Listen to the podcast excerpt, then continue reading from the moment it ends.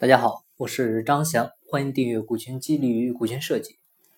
最近呢，整理了一下大家咨询的问题啊，发现困扰大家比较多的呢，还是关于公司做股权激励的话啊，像需要给员工多少股份啊，或者说几个合伙人合伙，每个人股份到底怎么分啊，都是看上去呢让人很困扰，让人摸不着头脑，但是背后的道理呢，都是很简单的问题。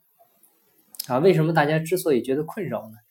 嗯，我觉得最重要的一个原因呢，就是很多人把股权啊当成是死的了啊，说白了呢，就是把股权当成一个静态的激励去做，而不是动态啊。但是股权激励呢，肯定是个动态调整的过程。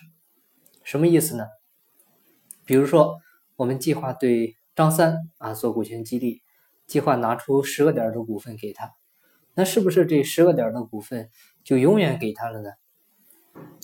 不是的，像十个点呢，只是一个标准啊。如果说张三啊，他以后做得更好，那你可以给他增发股份啊，他可以到十五个点，到二十个点都是可以的啊。为什么不可以呢？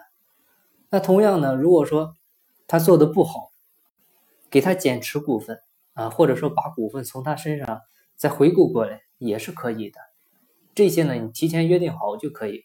但是这么简单的道理呢，很多老板却是最容易忽视啊，认为给出去的股份就是泼出去的水啊，想收回来就难了。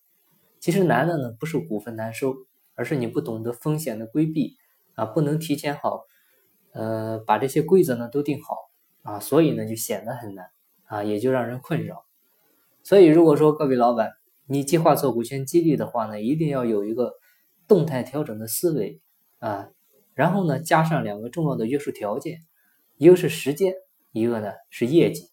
像时间呢，它考验的是忠诚；业绩呢，检验的是能力啊。如果说这个人既忠诚又有能力，那这个人呢是适合作为你公司的合伙人的啊。这就是我们讲的同富贵共患难啊，他是可以作为股东的。啊，总之吧，大家做股权激励的时候，那一定要有这种思维意识啊，不是说给了他十个点儿，给他二十个点儿的股份就永远这样，这些呢都是可以通过规则设计进行动态调整的啊。当然了，如果说你没有规避风险啊，可能呢也会面临给他股份他不干活啊，不好收回来这样的问题啊。大部分呢都是没有定好约定条件，所以规则的设计呢非常重要。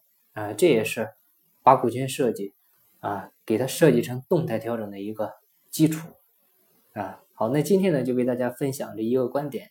如果您有不同的见解或者说思路啊，也欢迎与我沟通交流。我的微信号是三二八六三四九六幺。节目在西天，尽在路上。我是张翔，下期再见，拜拜。